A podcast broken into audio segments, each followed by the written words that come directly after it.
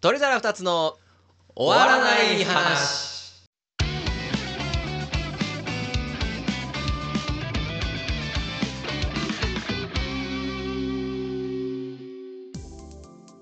お庭です。満喫です。どうも皆さん、おはこんばんちは。パこんばんちは。ということでですね、今日も始まりました。取り皿2つの終わらない話のはい、時間で始ごまりざいまますした。この番組は毎日を少しでも楽しく生きたい僕たち鳥皿2つがはい。終わらない話を語り合い今週3番目ぐらいに楽しいお時間をお届けする番組となっております、はい。終わらない話というのは犬派猫派とか褒められた時の正解の反応はとか答えのない話のことになっておりますのではいよかったら聞いていってくださいはい。よろしくお願いしますす。ちょっともう革命だわ。革命ですよ、これは。何の話ですかこれは本当にすごいものが出来上がりましたよ。ああその便利とかそういうことですかいや、あのネットフリックスなんですけど。 遅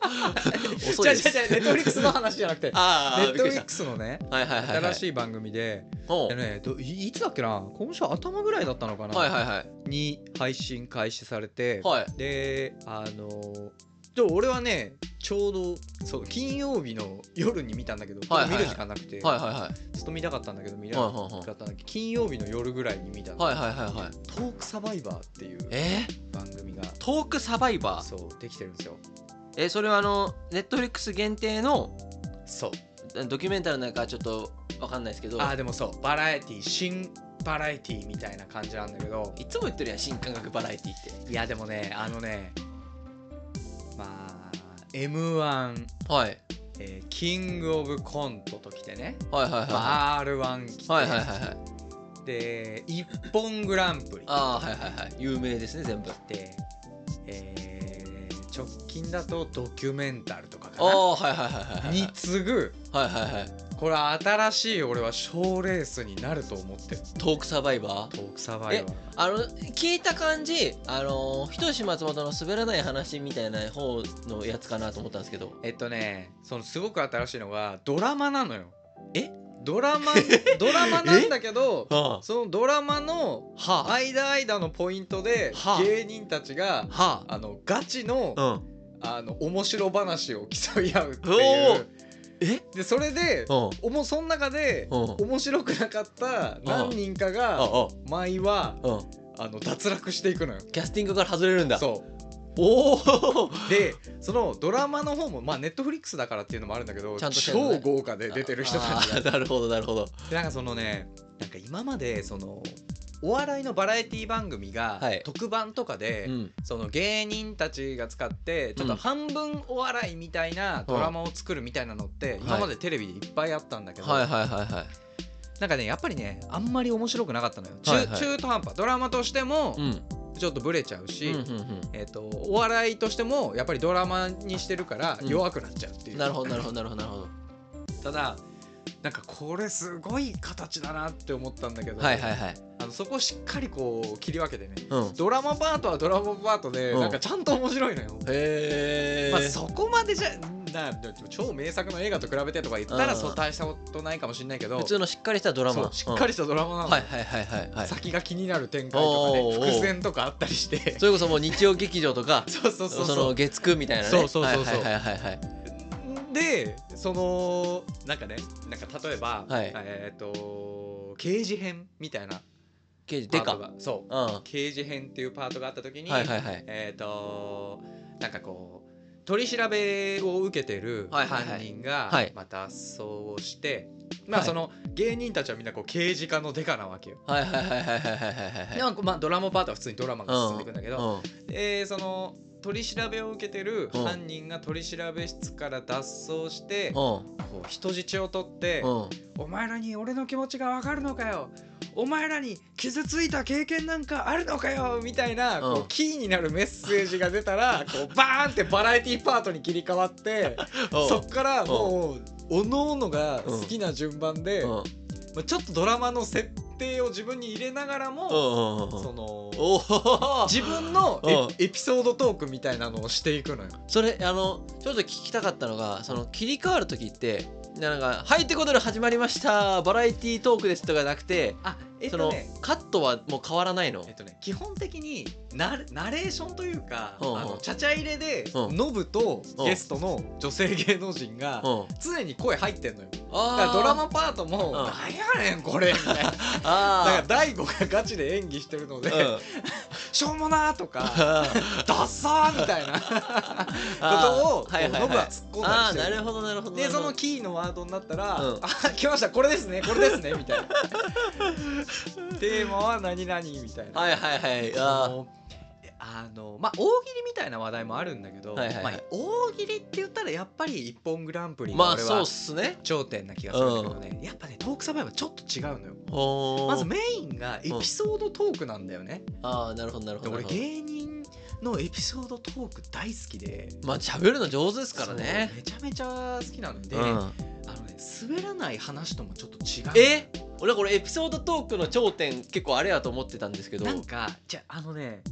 そのドラマの設定がちょっと入ってるっていうのもあるーしなるほどねあのーなんていうの一個一個のネタで勝負じゃないのなんかうーん芸人が持ってきた、うん俺が持ってきたこのエピソードトークと、うん俺が持ってきたこのエピソードトークどっちが面白いかじゃないのよなんかその流れで流流れでうんうんうんうん喋ってく感じ、なるほどねあのーなんかどっちかっていうと、うんあのアメトークのさタッチトークって見たことあるあー一回だけありますよなんかあのはいはいはい繋がってく感じ、はいはいはいはいああそういうこあとれかに近いああなるほどねなんかみんながこうどんどんどんどんこう重ねていくとい重ねうていくか感じがえそれ面白かった面白くなかったみたいなその脱落の判定はそのあのワイプの人たちがするんですかいやえっ、とねあれ誰がしてたんだろうあわかんねえそなしたら決まるんですね決まるあ決まる今回はあなたですみたいなそうそうそうあのそれもその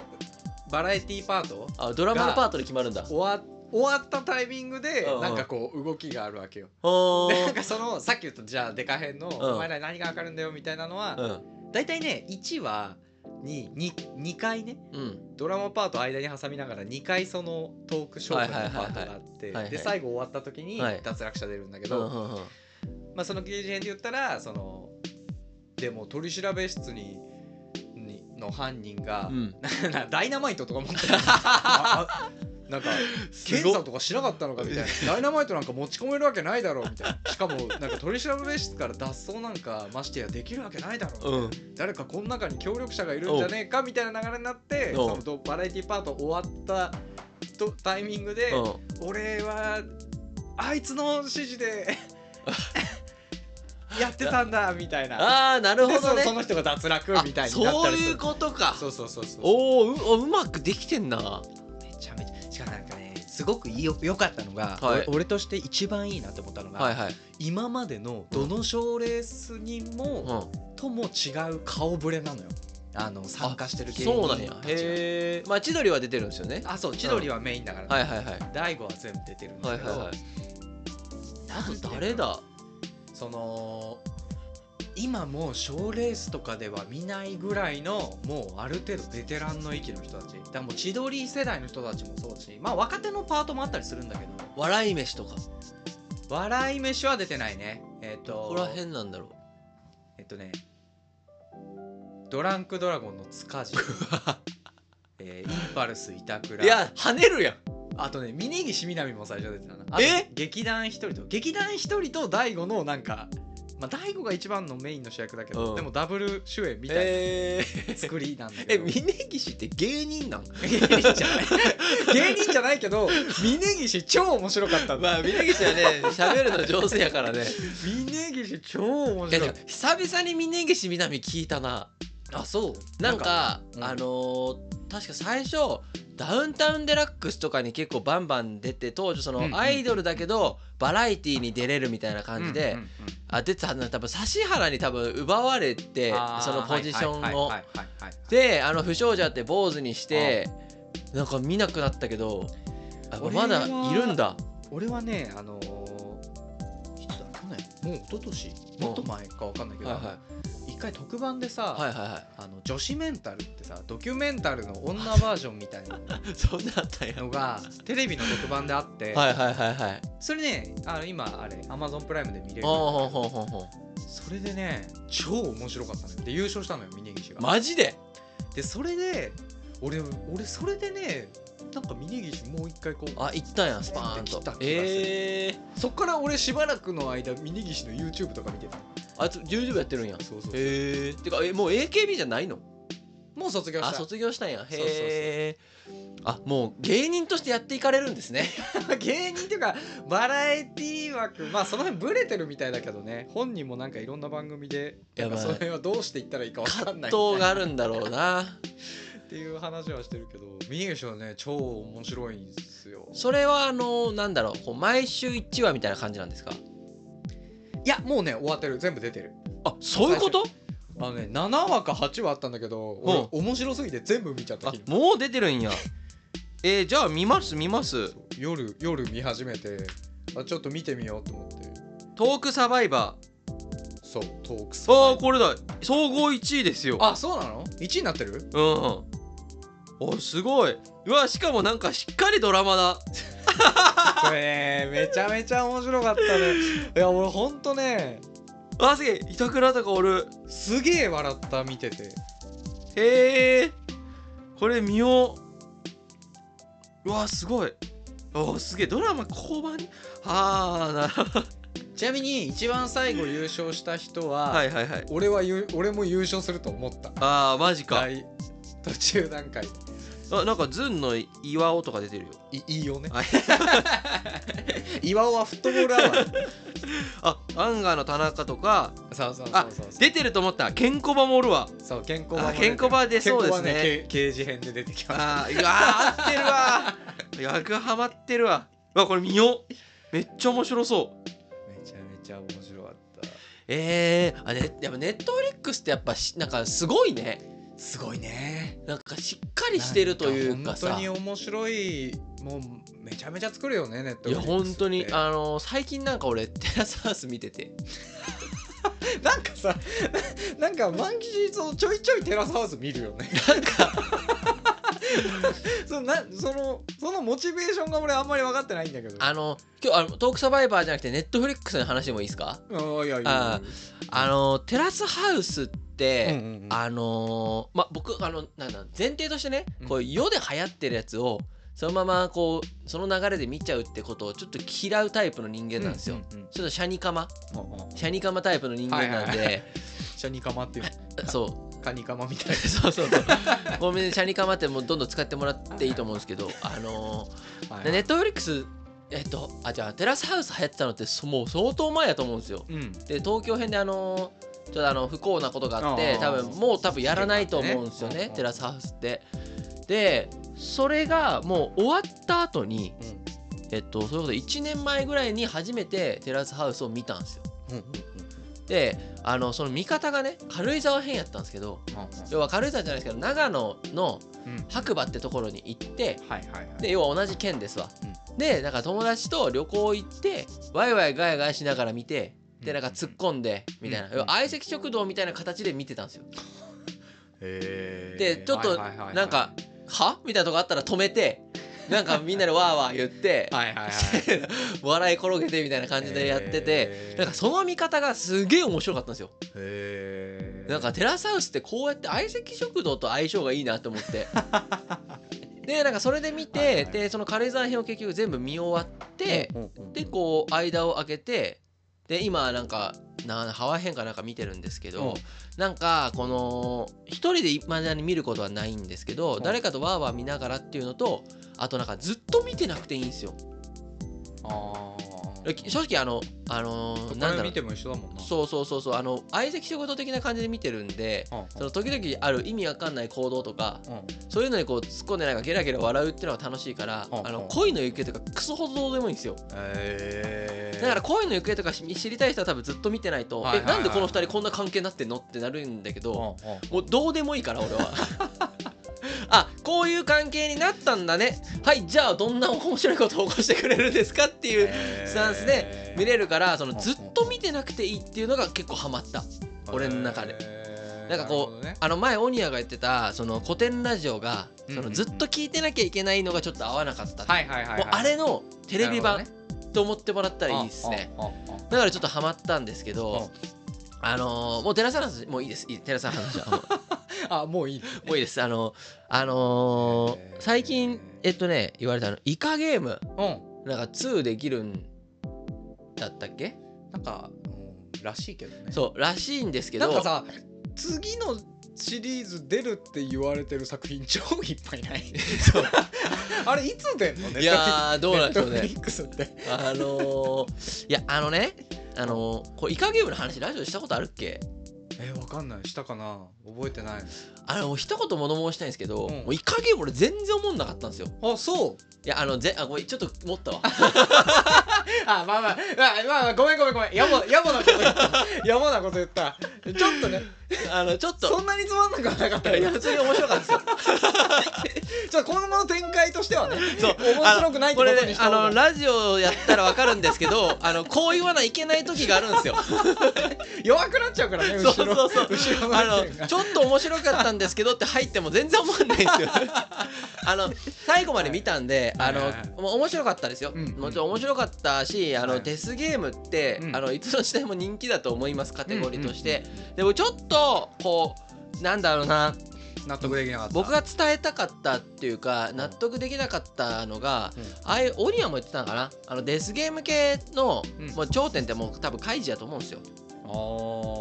そういう設定とでそのデスゲームの中での心理戦駆け引きで巧みなテックテクニックみたいなもうカイジが頂点やと思うんですけどまあ嘘食いみたいなやつもあるよ俺は嘘食いはすごい好きなんだけどなんかあのなんだろうなすでにカイジっていうものがあるうん中で新しくデスゲームを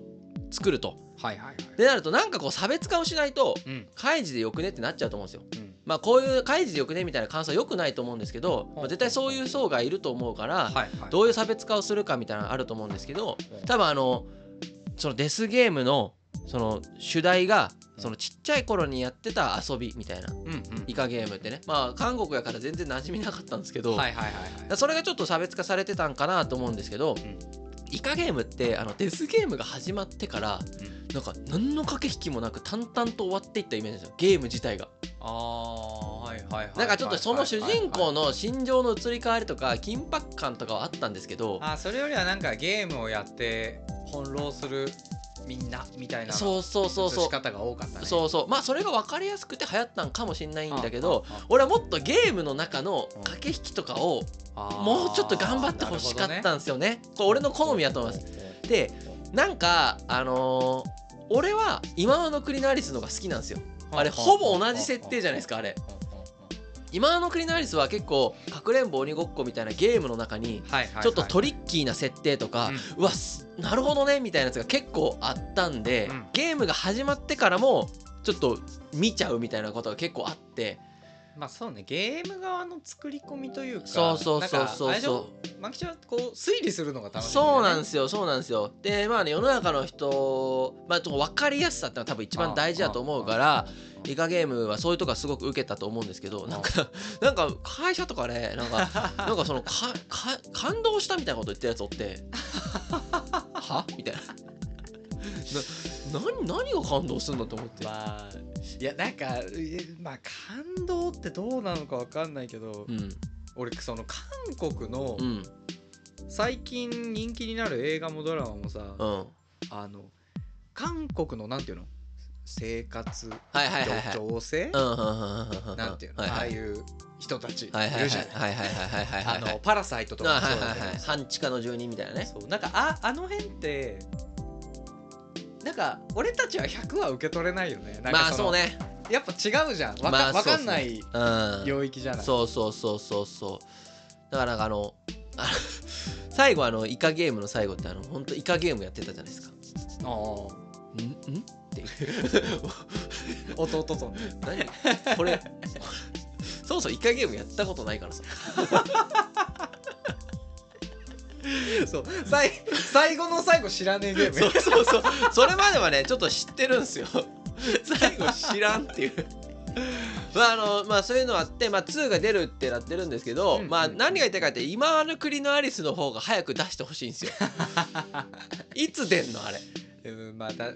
まあ今の国のアイスもずっと出る出るって言われててそうで今の国のアリスも確かあのあの時の確かずっと1位にいたはずなんであれでも今の国のアリスはなんかいつ放送決定みたいなのもう出てたあ気がするもう出てたの3月か4月だった気がするけど3月末か4月末だった気がするえー、もう来るやん。まあ、だた2がね1を越すことってまあないの でこれはないです。ちょっとどうなんだろうねいや期待ですけどあの本当今の国のアリスはもうあーもうネタバレするよもうあんな大昔のドラ マ 大昔ってことでもないやっぱりあのはいはいかくれんぼのあの作り方はいはいはいはいはいなんか最初なんかん狼と羊で狼がうんうんうんあのーあどっちだったっけええん狼が逃げる方なんだよねあおあ狼が探す方であれ羊が逃げる方ででも確か最初に出てきたなんかメッセージがあなんか羊がなんか狼たちを探し回るみたいなあはあはあでえ逆じゃんみたいな、はいはいはいってなったらなんか最後ねほんまにその通りになるのよねあそのあそうね隠れる側が探す側をこう探し回るみたいな展開にはいはいはいはい結構自然になっていくから、はいはいはいあの本来のかくれんぼとこのほんと正反対の方に自然に行ったっていうのがはいはいはいはいすごかったりあの魔女狩りうんのその魔女は誰だみたいな設定、うん覚えてますかはいはいはいあれもあのぞもうワクワクするよねまああそこはねもうあの終盤終盤も終盤だったよねそうそうそうそうやっぱ規模も大きかったし、うんでなんかそのゲームとあのトランプのうんマークとその数字の大きさがゲームの鬼畜度にリンクしてるみたいな設定も良くてはいはいはいはいでなんか魔女狩りってなんかハートの銃で、うんハートって確かあの心理的に揺さぶる系のゲームではいはい銃ってトランプの12マ13マックスのうちの10やからうん相当すごいはずなのに最初はねなんかこう魔女をただ探してはいみんな疑心暗鬼になってただただ人を殺しまくるみたいなはいはい何がハートの銃なんだみたいなねただ実はみたいなあの設定もすごい良かったですよね、まあ、やっぱりネットフリックスってもう何がすごいってやっぱりあれをこうネットフリックスで単体であのレベルをねたくさん作れるっちゅうのはやっぱ本当にすごいと思いますよこれでもやっぱりそのネットフリックスはそこにこうお金をいっぱい出せるっていうのがやっぱりすごいですねすごいのでやっぱりやっぱりお金かければ面白いものができるっていう間違いないですねだからやっぱりテレビってなくなんないんですよねあそうあると思うんだうだんからてまあテレビが面白くなくなってきてるみたいなよく言われるけど、うんやっぱお金かけれるからなまあかけれるでもお金はどんどん減ってってるまあからそりゃそうだろうねテレビが最近もうだってそのセットの使い回しとかもあそうなんめちゃめちゃあるもんねあーいろんな番組で いやーなんかねあのちなみにあのオニアとか僕は絶対見ないと思うんですけど「あのレンボ」っていうドラマこれネットフリックスにあってえー、知ら「ない恋したう」って書いて「レンボ」っていうドラマ、えーこれも韓国のうんあーまあ恋愛ドラマじゃないと思うんですけど、なんかその政治的な背景も絡んだドラマで、うんうんこれもめちゃくちゃ人気らしいですよ。ちょっと待って俺が恋愛ドラマ見な いって俺別に見ないなんて言ったことないけどいやいや見ないなんで見てるとこ一回見たことないもん。いや映画は別やそんなでことない映画は別いやドラマで確かにドラマはないかも毎週毎週そのこ色恋沙汰をあのトロークトローク進めていくのは俺には見るわけないんだからないよ絶対ないでしょ恋愛ないよいやもうもうもうやめなあではいもあの、キムタクが出てた月9ドラマとかはさあれは恋愛じゃないのえどれどれ もよどれもや違いますグッドラックもあれプライドも違う違う違うヒヒーローもあれ違う違う違う空から降る1億の星 もえ知らんの知らんえ待ってタイトル間違ってるかもしれないけど空から降る1億の星ってもう恐竜絶滅いや一番面白いキムタクのドラマで一番面白いから、でもキムタクがやるドラマはもう恋愛ドラマじゃなくてもうキムタクドラマでしょか明石家さんまとかが出てるおおすげえ豪華ですね2002年なんだもん2002年もう大めちゃめちゃ小さい頃俺に20年前ですか10歳でこんなの見てたの多分今見たら多分そんな面白くないですよいやこれねこれはね本当にこれだって俺これ見直した大学生の時に あ見直したんだはあなるほそどの時に超面白いなと思っあてーじゃあそれは間違いないですねいやーなるほどねいやでもまあドラマまあドラマねあ今僕ドラマリアルタイムで見てるんですけどはいはい「あの真犯人フラグ」とはいはいはいはい「逃亡医 F」とうん「DCU」っていうドラマを3つ見ててへ「え真犯人フラグ」はそろそろ終わりますねあの「あなたの番です」のこうう日記作みたいな秋元康先生のドラマなんで面白くないですあ面白くないんだあのちょっと思った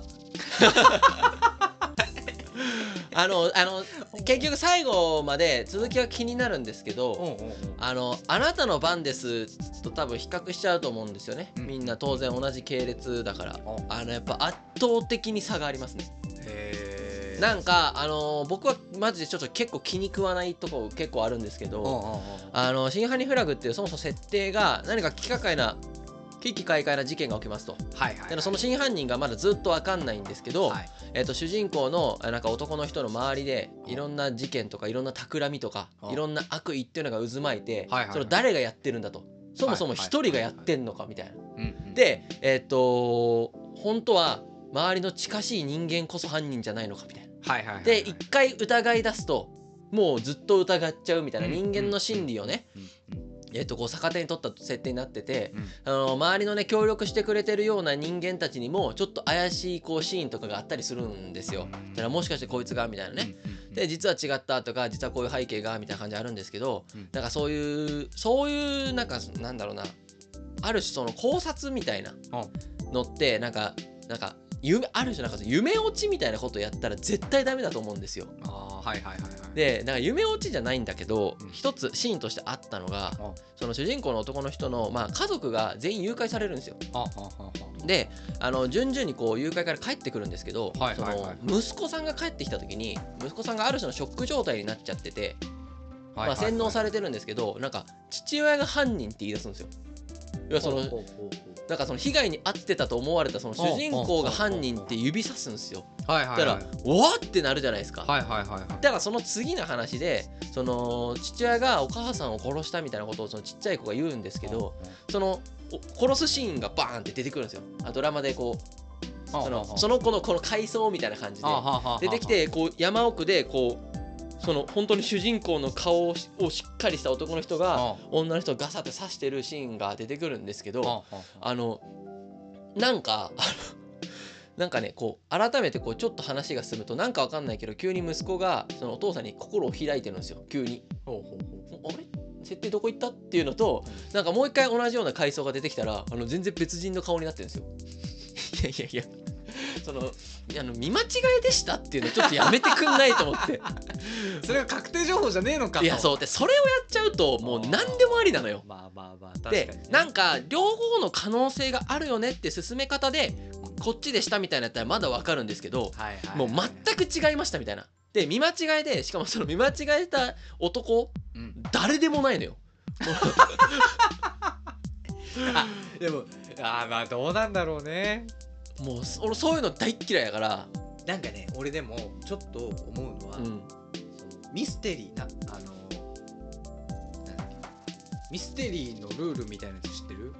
あーご法度というかあの昔のねその有名な作家の人が、はいはいはいあのーベカラズ集みたいな感じですかそう出してるやつで、いはいミステリーであのこのルールは守らなきゃいけないみたはいいはいなはい感じはいではいはいそれがノックスの10回だノックスの10回ってやつがあ って名前かっこ よ10個10個ルールがあって名前かっこよその、まあ、まず第一に、うん犯人は物語の序盤に登場してなきゃいけないとかあーまあそれはなるほど確探かに探偵方法に超自然能力を用いてはならないとかあーまあそりゃそうだそうそういうのがあって、うんうんでマンキシが今言った気になってるところもね、うん多分ね書いてあるのよその中にあーまあそうなんだ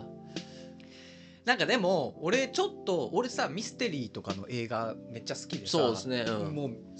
ミステリー分野に関しては 多分結構見てるんだけど映画でそこに造形が深いそうなんかねそこうをん、破っていかないと、ああなるほど、ね、もうやることなくなってる感じはあんのよああなるほどなるほどノックスの10階に縛られてるとそうだからなんか俺やなんかその多分秋元康っていうのを持ち上げる、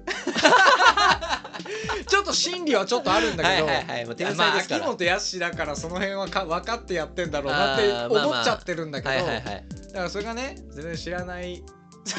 知らない監督とかだったらう「んうわこの監督ゴミだわ そうだわ」みたいな。何にも原則も守れねえのかよとか言ってる可能性は全然あるんだけど、はいはい あるね全然あるんだけど、はいはいはいなんかあーまあ秋元康、まあ、そこをなんかねこう破ってくる感じはあー秋元康っぽいなみたいな新しいもん作ろうとしてんな みたいなで今の話聞いて思っちゃって思っちゃってやっぱりあの誰がやってるかってすごい大事なんですよねやっぱりすごい大事でいすや秋元康が天才であることはねえら疑う余地のないことですの でまあその確かになんかノックスの10回とかこれまでのタブーしきたりみたいなやつをやっぱどっかで破らないと、多分お笑いもそうなんですよねまあまあまあ、ね、確か、あの、はいマジカルラブリーとかなんか漫才コント論争とか、はいはいはいはいまあ、いつまでねいつまでもそうなです漫才コント論争やってたって新しいもの多分生まれないみたいなのが多分あると思うんで、うまあなのでまああのこれを機にねいろんなミステリーが出てきてもらったなと思うんですけど まあちょっとあのまあ確かにそれでもその違和感はもちろんわかるよそのそルールにのっとってないからねそうそうそうそう夢落ちはダメとかうであの1個あるとしたら、うんあのーあなたの番ですとかと違って、うん登場人物減っていかないんですよ。あなたの番ですってどんどん人が死んでいっうんうんうんてうんうん自然に絞り込まれていくじゃないですか、そうだね真犯人フラグってほとんど死なないんですよあそうなんだだからちょっと間延びしちゃった感はあるあーずーっと人が変わらなくてはいなんかとりあえず起きるけどなんかとりあえず絞り込む余地もないはいはいはいはい死んだらなんかそのそのなんか実は3つの事件の複合で、うんでそのうちサブの事件の真犯人だったやつがうん死んじゃったけど、はいはい真の犯人ではないってことが確定したりするわけじゃないですかは。あはあはあだからそれがずっとないからなるほどねちょっと2クールだったんですけど、うんちょっと2クールは長かったかなってちょっと思いますねまああなたの番ですもん最後面白くなかったしな逆にね最後の方最後こ最後はこっちの方が面白いかもえーうん明日かな日曜日なんですけどそうそう安志はもしかすると脚本はそんなになんですかねあーあでもわかんない秋元康ってなんかもっといっぱい作ってんだっけうん映像作品とかでどこまでやってるんでしょうね確かにあなたの番ですは最後だけほんまに面白くなかったですねねあれねあ のよくなかったね あれは良くなかったですね はいはいはいまあそんな感じあのーまあ改めて見なくていいと思いますよなるほどまあでも最後で評価ゴロッと変わることなんてもうざらにありますからね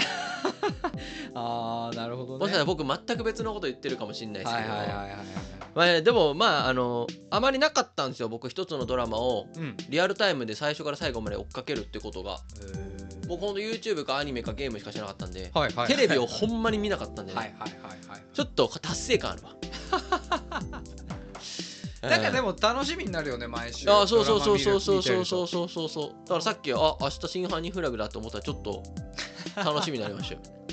そうでもねすごいわかるドラマはなんかね1話見ちゃうとなんか全然見る気なかったんだけどたまたまテレビつけてたら1話見ちゃったから最後まで見ちゃうとかあーたまにあんのありますねそういやーちょっとはいドラマもも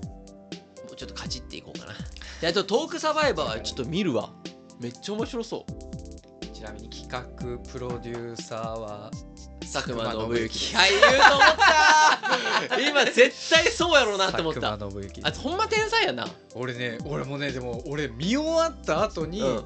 佐久間信之っぽいなって思って、うん見たら、うん佐久間信之だった天才です ねやっぱあれはうわやっぱすごいなと思って、俺にはもう佐久間信之って言うんだろうなって思ったもんね、まあそもそも千鳥と劇団一人がこうだいぶメインに入ってきてる時 点で俺はもうその匂いがすごい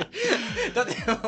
もうファミリーみたいになってるからねまあそうですねえちなみにあの水曜のダウンタウンは違うんでしたっけあれはまた別あ違うあ別の人、あの辺も多分天才だよねあの人もねそうね誰か知らんけどえっとどう忘れちゃったメガネの大体メメガガネネのね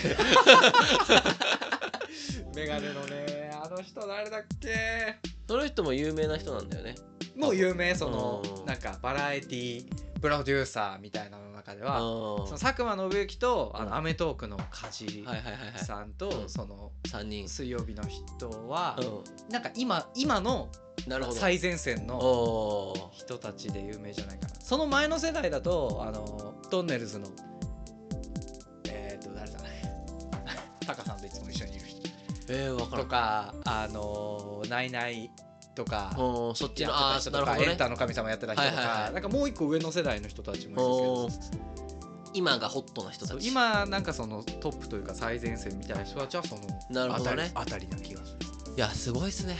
水曜の歌も面白いも んめっちゃ面白いよく考える攻めてるしね、いやあのそうあれ炎上覚悟でやるじゃんいやそううんあんま気にもしてないのがいいよ ねあそこはいいよね、うんなんかバラエティーっぽくて、いやー、はい久々にテレビの話をした気がしますねそうねあー皆さんぜひトークサバイバーぜひご覧くださいはいぜひぜひ見てもらえればとはい思います、はいいはいじゃあ今週もこの辺ではい終わりにしましょうそれでは皆様さよならバイバイ